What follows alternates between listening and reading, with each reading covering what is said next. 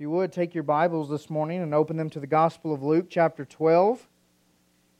Gospel of Luke, chapter 12, with me here. I do want to say thank you to the band. It is uh, wonderful. It's a blessing to see people use their gifts and abilities and want to do that. And um, it's just a, a joy to witness and a,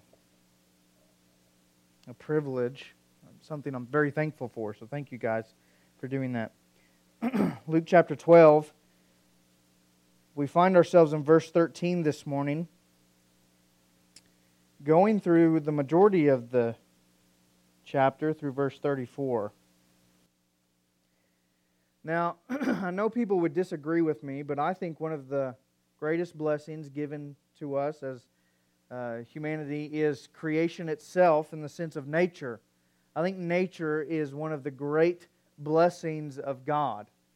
I know a lot of people, in fact, I have several friends who hate nature. They hate being outside, they fear critters and bugs and humidity and whatever else. But really, when you think about it, I think it is one of the greatest blessings that we get to behold and be uh, a part of. Because creation so significantly displays beautiful attributes of God. Nature itself shows us the magnitude of God. In the diversity of things that exist in nature plant life and animal life and, and uh, water and dirt and, and all kinds of things and, and the uniqueness of all of them shows God is magnificent, He's powerful, He's huge because He spoke all those things into existence. And, and the Bible says He even sustains all of those things. It tells us that God pays attention to detail, right? Everything is unique, nothing is alike. It tells us that God is a God of precision in his details. Even in the, in the creation of snowflakes, how intricate they are and unique they are from one another. And so it's, it's in those things that I would look and say, I love the outdoors because at every turn in nature we see these beautiful glimpses of God and His creativity and His power. I liked seeing the diversity among species. I can barely think of drawing a cow on a piece of paper, and yet God can create all kinds of different species of animals and plant life. Even within species, there's diversity, right? No two ants are the same, no two leaves are the same. God is very creative. I think about all of creation serving a function. Everything in nature has a purpose to it. Trees give oxygen. Uh, the United States faced a little bit of a crisis a few decades ago when they decided to remove wolves from Yellowstone National Park because even the, the existence of wolves in, a, in creation keeps everything in check and in balance.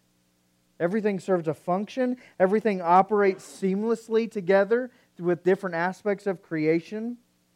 One thing that I am constantly amazed by every year, and this seems little, and insignificant. But I'm amazed that plants can freeze in the wintertime and still be alive in the springtime.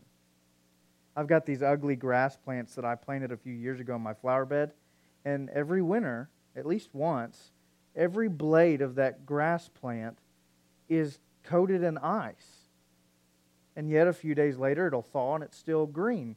It's still living. It's still growing. That amazes me. I think about animals, and they don't have um, a, a conscious choice like we do. They're not conscious creatures, and yet they have instincts to avoid danger. They have instincts to uh, procreate. In fact, some of them can even build things, and they're very good at survival. I think about even the seasons winter, fall, summer, spring, those four seasons, and how they contribute to the cycle of life. They're vitally important to life on this planet. And you think even about life on this planet, and there's nothing else in, in the universe like planet Earth. And we get to stroll through that creation every day. We get to enjoy nature in that regard every day. So nature fascinates me. I, am enthralled with it. I, I love to observe plants. I'm amazed that here's something that doesn't have a heartbeat, doesn't have a brain, and yet it has an element of life to it, and it grows and it adapts and it changes shapes and it changes colors. That blows my mind. And I, I think about even animals, like I said. But one animal I want to tell you about today, it's a great and it's a mighty sea creature. And I think from its life we can glean an illustration. It is the salmon. Now, you wouldn't think of a salmon as a great mighty sea creature, but salmon are unique uh, fish species. They have strange and unique and remarkable spawning habits. And we know of them because they are so remarkable. We often teach in elementary school the habits and lifestyles of this one singular fish, the salmon. And we talk about how unique their spawning habits are. In fact, few other species go through as much pain and hardship and difficult work to spawn and procreate as salmon do. They will travel upstream to lay their eggs. That's their natural habit. In fact, they'll travel many miles upstream at a very slow and arduous pace to lay their eggs. It's hard and laborious work because they are constantly, always swimming against the current, against the flow of the river that they're in, often swimming in shallow water. At times, even parts of their body sticking out of the water. That's why bears like to grab them and eat on them. They swim in changing water conditions constantly. And they do this, they put in the hard work and they, they make the difficult trek, trek upstream, miles upstream at a very slow pace because they know that is the optimal chance at success in hatching their eggs and their eggs surviving.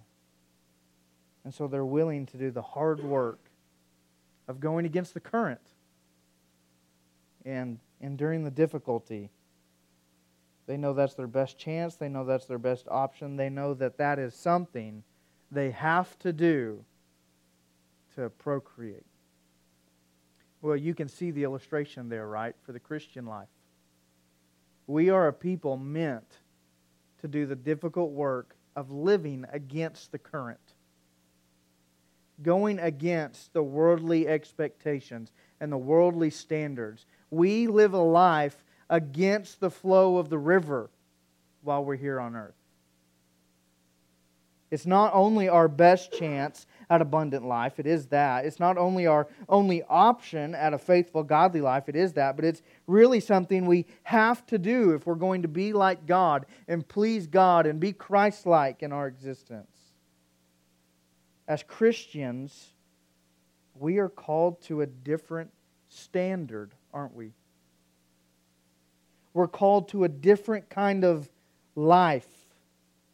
And because of that, we are to spend however many years God gives us on this earth, we are to spend them living against the current of mainstream society. In other words, the world doesn't dictate for us anymore anything about our lives. In fact, as Christians, we're to be so against the current and so against the stream that everything of our existence is dictated right here in God's Word by His Spirit. And that may be difficult. In fact, it is, isn't it? It may be gruesome. It may bring persecution and opposition. In fact, the Bible says it will. But that is nonetheless the master plan of God for the Christian life to live against worldly expectations, to live a new and a different kind of life with different morals, different priorities, different standards that we live by. Our lives are in different directions from from the unregenerate, unregenerate around us.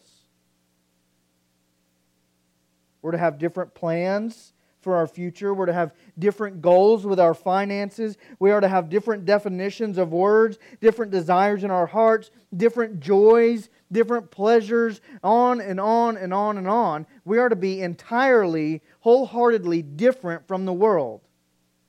In it, but not of it. Among those around us, but not like them.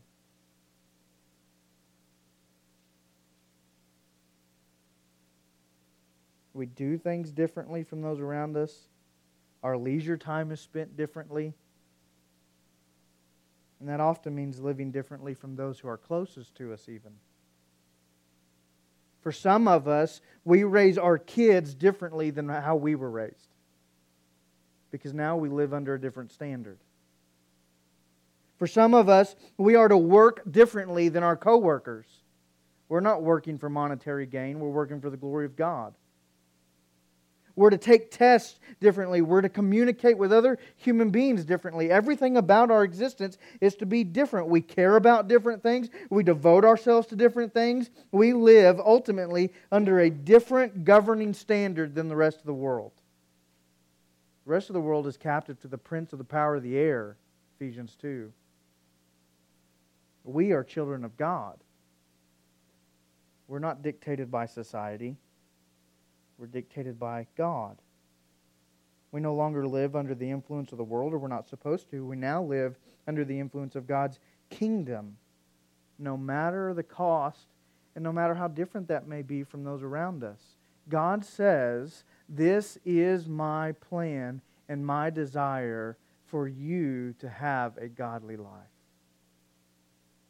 And there's no debate. You want to know what abundant life is?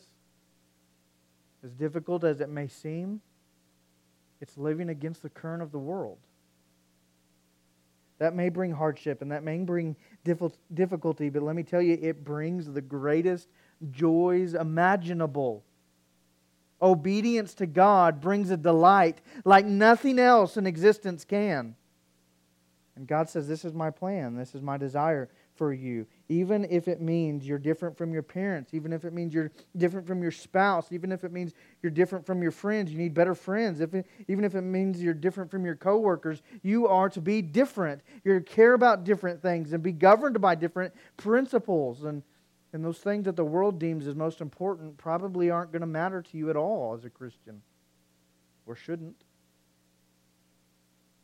And that's really what we come to find in Luke chapter 12 this morning. Jesus is teaching us and reminding us of this new living standard that we're called to as Christians. We've talked a lot as we've walked through the Gospel of Luke of navigating the Christian life. How do we navigate this uh, existence that we are living right now where we're saved and yet not taken to heaven yet? We're, we're trying to be sanctified. We're trying to be new. We're trying to be a new creation, and yet we're trying to flesh that out while we live in this simple world. But here's another text on navigating the Christian life. It's living under this new standard that God has called us to, to live against the current of the world and trust that God's plan and way is better. You know how difficult that is? When everybody around you says, This is pleasure, this is happiness, this is satisfaction, this is what you need to do with your life. This is how you need to spend your money. And God says, ignore all that and follow this. Follow me. That takes faith. That takes trusting God because there's a lot of difficulties that are going to lie ahead and a lot of rocks that have to be stepped over so that we can honor God with our lives. And yet, that is the greatest joy that lies ahead of us. That's what Christ is going to say in Luke 12. It's the greatest treasure imaginable. Look with me in Luke chapter 12, verse 13. Let's read the text this morning. And there's three things I want to try to bring out of these verses for us. Verse 13. Luke reports and says, Someone in the crowd said to Jesus, Teacher, tell my brother to divide the inheritance with me. But he said to him, Man, who made, a ju- who made me a judge or arbiter over you? And he said to them, the crowd, Take care and be on your guard against all covetousness, for one's life does not consist in the abundance of his possessions. And he told them a parable, saying, the land of a rich man produced plentifully. And he thought to himself, What shall I do? For I have nowhere to store my crops. And he said, I will do this I will tear down my barns and build larger ones, and there I will store all my grain and my goods. And I will say to my soul, Soul, you have ample goods laid up for yourself for many years. Relax, eat, drink, and be merry. But God said to him, Fool, this very night your soul is required of you. And the things you have prepared, whose will they be? So is the one who lays up treasure for himself and is not rich toward God. And Jesus said to his disciples in that moment, Therefore I tell you, do not be anxious about your life, what you will eat, nor about your body, what you will put on. For life is more than food, and the body is more than clothing. Consider the ravens. They neither sow nor reap. They have neither storehouse nor barn, and yet God feeds them. Of how much more value are you than the birds? And which of you, by being anxious, can add a single hour to his span of life? If then you are not able to do as small a thing as that, why are you anxious about the rest? Consider the lilies, how they grow. They neither toil nor spin. And yet I tell you, even Solomon in all his glory was not arrayed like one of these. But if God so clothes the grass, which is alive in the field today and tomorrow is thrown into the oven, how much more will he clothe you, O you of little faith?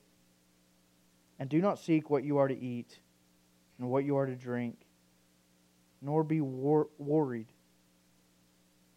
For all the nations of the world seek after these things and your Father knows that you need them.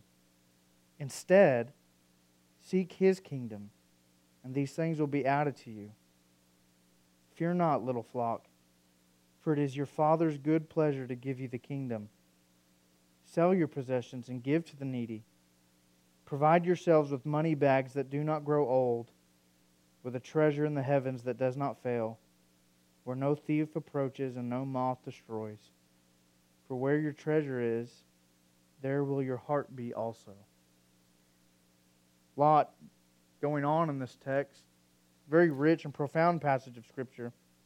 The first thing that we want to bring out of it is from verses 13 through 21. It's the common trap of the world, a common trap. It's no secret we do live in a world of misplaced priorities and false pursuits of satisfaction. I'm convinced satisfaction is the greatest desire of humanity's heart. We do everything for the sake of satisfaction.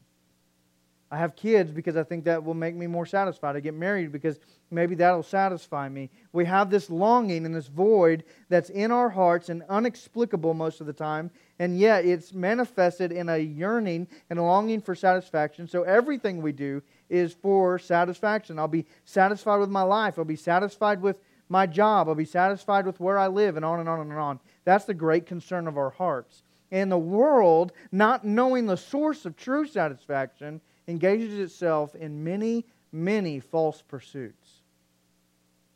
The world pursues many sinful things in the hopes of being satisfied. In fact, you and I commit sin out of the hope of being satisfied.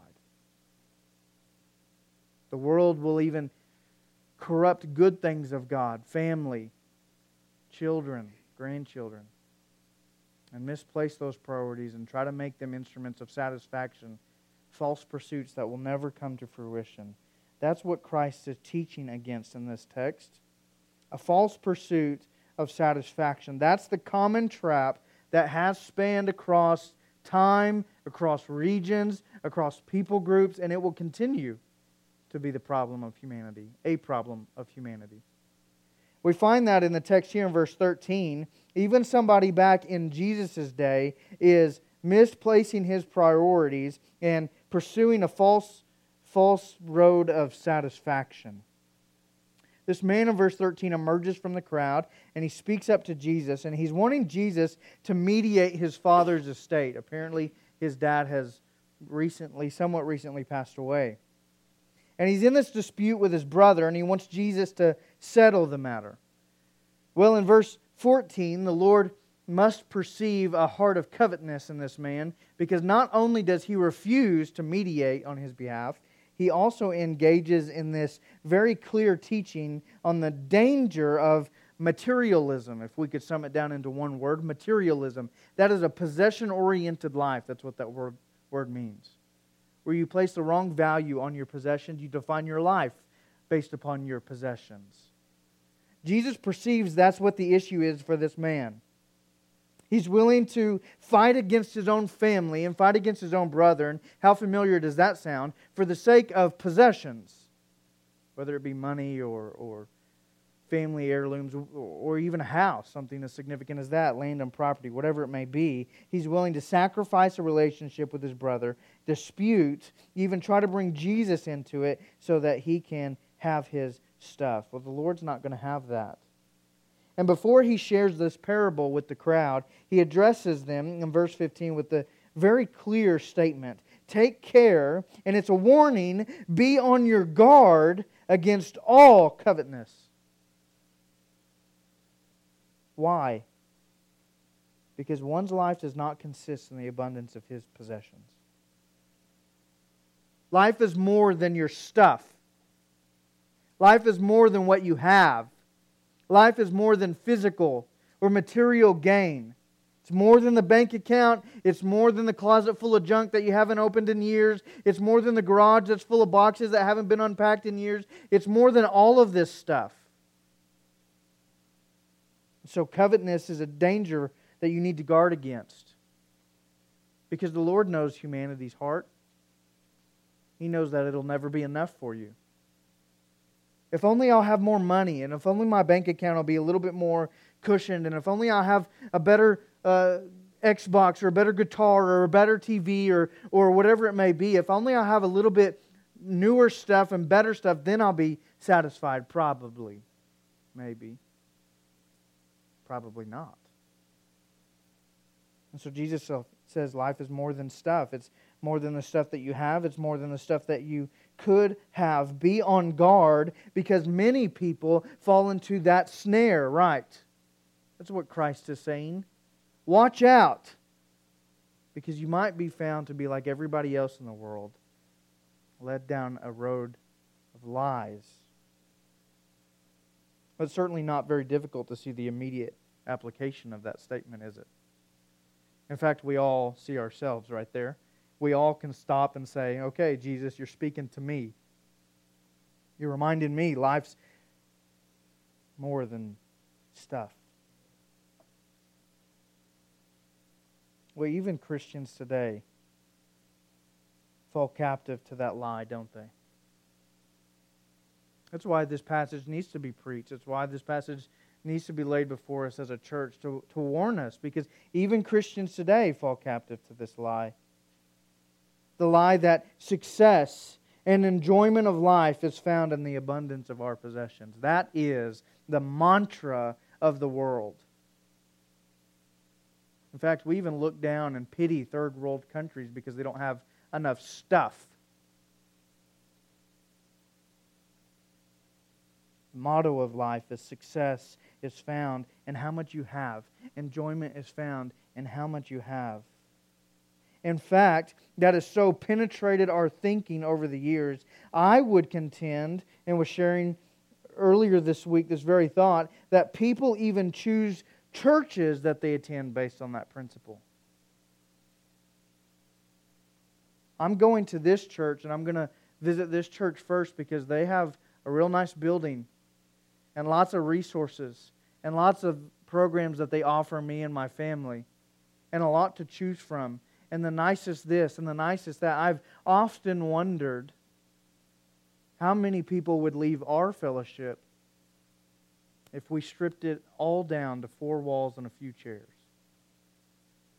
if the stage was cleared, the sound equipment was gone, the, the fellowship hall was not existent, all of those things removed, the toys for the children removed. I mean, I, I know we don't offer a whole lot, anyways, but if we take all of that away and it's four walls, a few chairs, some of you are sitting on the floor, and all we have is a Bible, is that going to be enough?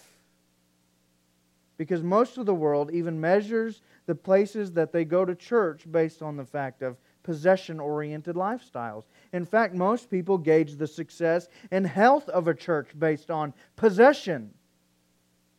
They must be doing well because their bank account is big, and they must be doing well because their building is nice, and on and on and on. They must be doing well because they have a whole lot of programs to offer. We are a people who are falling and buying into the lie that success is measured by abundance. And here's Christ saying that is foolishness. It's foolish, it's backwards, it's deceitful. And yet, even us sitting here today, most of our lives have become defined by this desire to own a bunch of stuff and have a bunch of stuff. Like I said, we measure success by our abundance of possessions. We choose our churches by that principle.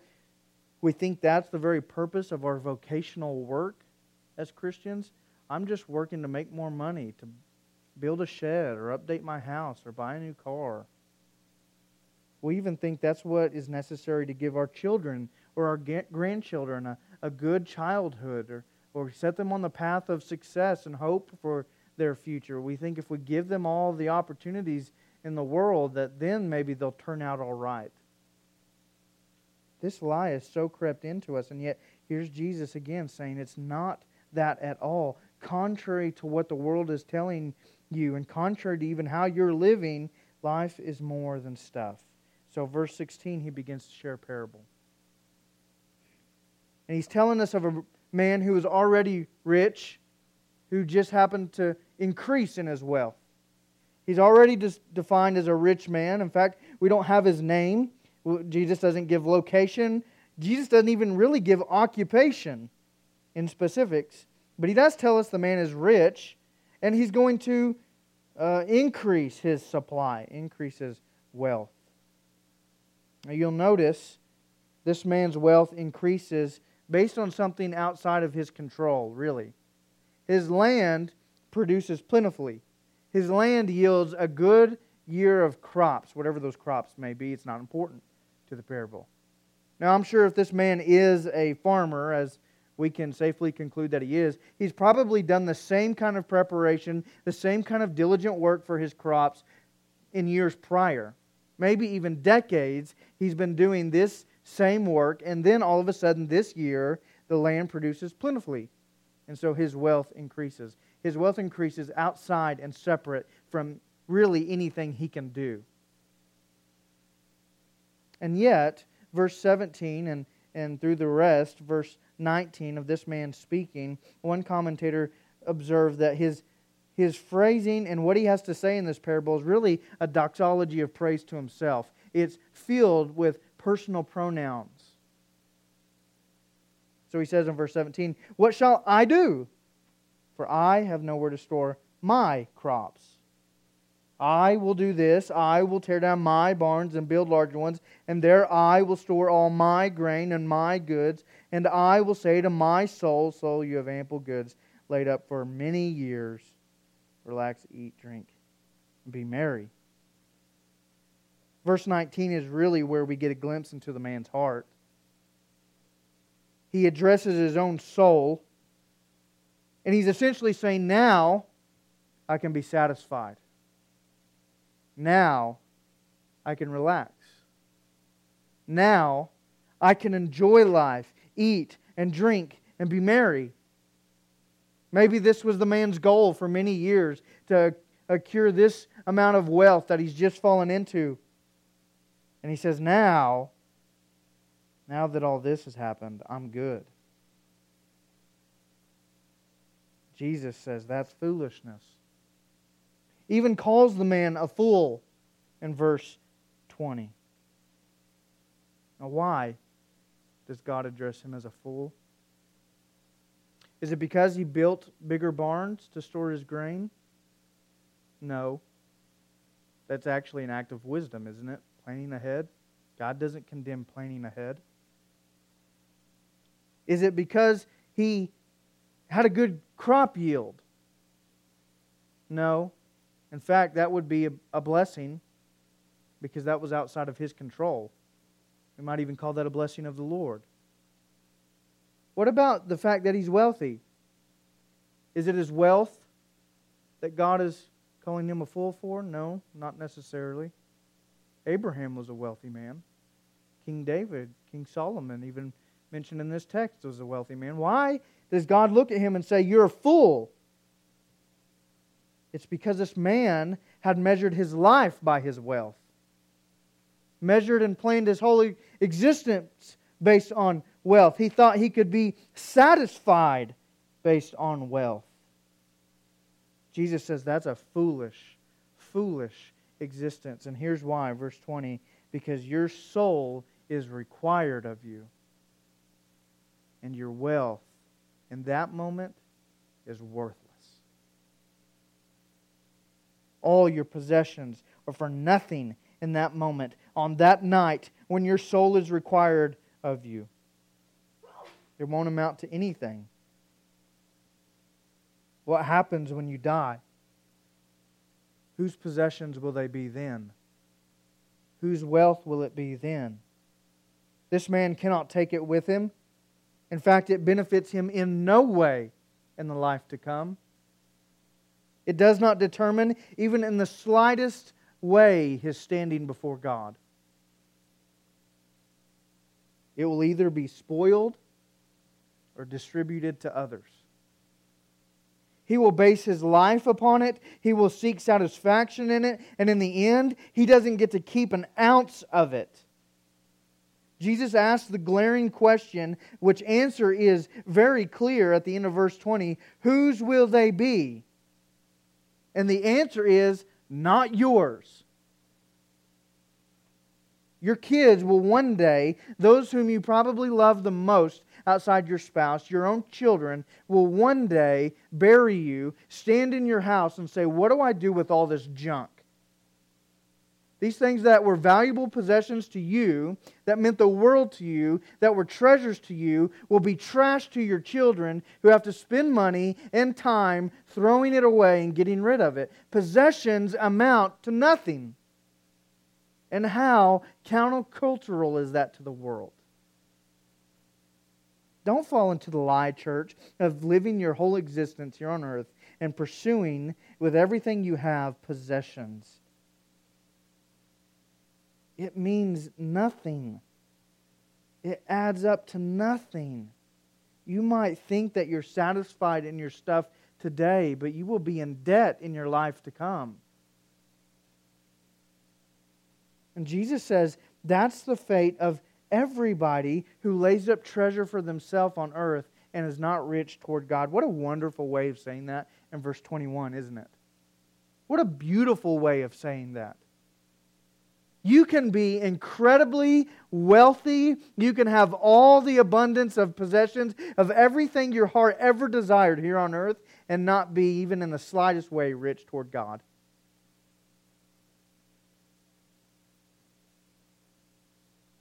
Jesus uses this word treasure to refer specifically to earthly things in verse 21. You can have all the treasure your heart desires, but you won't be rich. And when he talks about being rich towards God, he's talking about a relationship with God. He'll reference it again in verse 34. That, that's what the greatest treasure is a relationship with God. Richness towards God means being righteous through Jesus Christ, which means having saving faith, which is the greatest inheritance possible, which is in heaven, kept for us by God, the greatest wealth humanity could ever know. First Peter talks about this wealth. Let me flip over there so I don't get it wrong. First Peter chapter 1 verse 3 Peter says this Blessed be the God and Father of our Lord Jesus Christ. According to his great mercy, he has caused us to be born again to a living hope through the resurrection of Jesus Christ from the dead. And verse 4 and to an inheritance that is imperishable, undefiled, and unfading, kept in heaven for you, who by God's power are being guarded through faith for a salvation ready to be revealed in the last time. As Christians, we don't have to live under the influence of this world. We're able to live contrary and against the current of society because we have a greater wealth You have to spend your life chasing after vain things that are gonna, that are gonna rot and be thrown away by your own children. There's a greater wealth that is right there for the taking, that belongs to the child of God. It's the inheritance of every Christian. If you belong to Christ, you are wealthy. If you're rich toward God, that is all that matters. And yet, how often do we spend our time pursuing vain possessions? Let me tell you something. Christ is telling us forget all that rubbish and do the dis- diligent, disciplined, hard work of training yourself in godliness. That is of real value. Pursue Christ. That's of real value. In fact, he's going to go on in this text, and I, we won't cover it today, but he's going to go on in the rest of this text saying, Jesus, your relationship with God is even more valuable than necessary things like food and clothing. Don't get caught up and hung up in the lie of the world.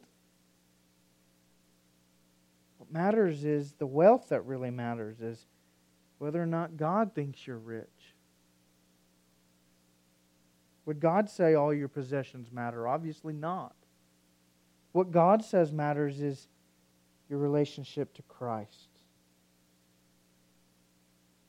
Let us hear the warning of our Lord and let us hear it with such passion and such conviction because this church is the grip not only of our world, but most notably of our country. Praise God, we live here. We're born in the time we were born in because we get to easily and freely hear the gospel. Praise God for that. But the thing that has gripped us so much is this false pursuit of satisfaction in vain possessions. This passage is incredibly, incredibly important because this is our country's vice. This is what you are living in. This is what our children are growing up in. This is what our grandchildren are growing up in. This mentality that success and enjoyment is found in your stuff God says that is totally wrong. Success and enjoyment is found in your walk with God. How vastly different are the two.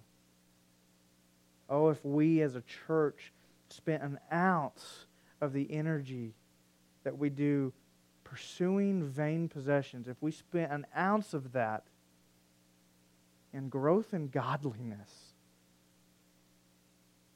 if we spend an ounce of it in evangelism,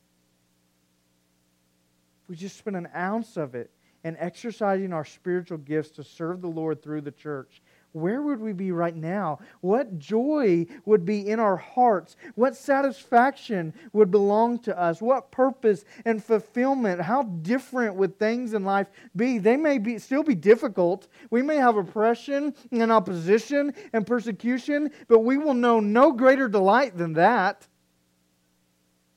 Where would we be? How full would our hearts get? What kind of joy lays just on the horizon if we say, you know what? Together we commit to, to get rid of that junk Quit following that plan and start following God and put all of our efforts and all of our resources and all of our pursuits in godliness and Christlikeness and walking with God in faith. Where would we be then, church? And I tell you, I can promise you from the Word of God that we would be in a great place of satisfaction, a great place of hope a great place of fulfillment and of joy and of unity and of love. And we might even, by God's infinite grace, be blessed to see many souls converted among us, around us, those whom we love and know. We just took an ounce of the energy that we put forth in saving up money for this or that and applied it to witnessing sharing the gospel, don't you think God would look and say, they may not have much, but Trinity Baptist Church is rich. Rich toward me. Rich in my eyes. That's the wealth that matters, church. It comes down to this all the security that the world may feel right now in their possessions to face their future, all of it will vanish instantly in the eyes of God when they stand before Him. They may feel comfortable and they may feel set for the future and they may feel set to face any difficulty.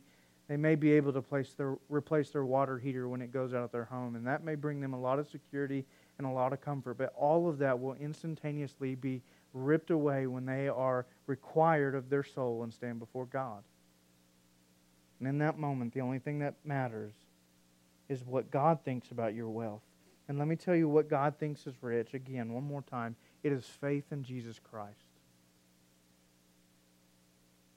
It is saying, coming to the end of yourself and saying with great humility and great godly grief, I cannot do this on my own. I cannot save myself. I will never be good enough. My only hope is Jesus Christ. Paul says at the end of 2 Corinthians 5, verse 21 For he made him to be sin who knew no sin, so that in him we might become the righteousness of God. Chapter 6, verse 1 and 2, he says, Behold, today is a favorable, favorable time. Behold, today is the day of salvation. Come to God while mercy is available. While we live in the age of grace, where God freely extend, extends his arms so that any of us can have real eternal wealth in Christ. God will count you as very rich if you are covered in the blood of Jesus. And in that place, there is therefore now no condemnation. And, oh, Christian, here this morning, you already are saved by God. The Holy Spirit indwells you, Romans 8, bearing witness with your spirit that you are a child of God. If that's you, let us today commit together. Although we may be imperfect at it, let us say we're going to walk together in this Christian life according to the master plan of God and no longer pursue and be defined by worldly expectations. We're going to be the salmon of the Christian church. Go against the current, go against the stream because we know that's where true delight is found. That's what God has in store. And we trust God. Jesus is going to go on to talk in this text of why we can face uh, opposition, why we can go against the current. It's all grounded in the person of God. Why can we now not care about the abundance of possessions in this world and only care about eternal treasure? It's because we know God. He's a loving Father, He cares for us nurtures us, He provides for us, all of those things. Let us be a people who know God and pursue richness in Him. Lord, I thank you for your word this morning because in it we see how to live this life as you would have us to live.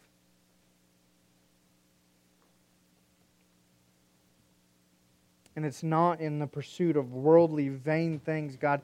And I, I don't know, Lord, I spend so much time, I guess, on these few verses because I, I see them in my own heart, God. I see them in my own life. How often, how often, God, have I spent so much time in vain plans for a new this or a greater this or a bigger that?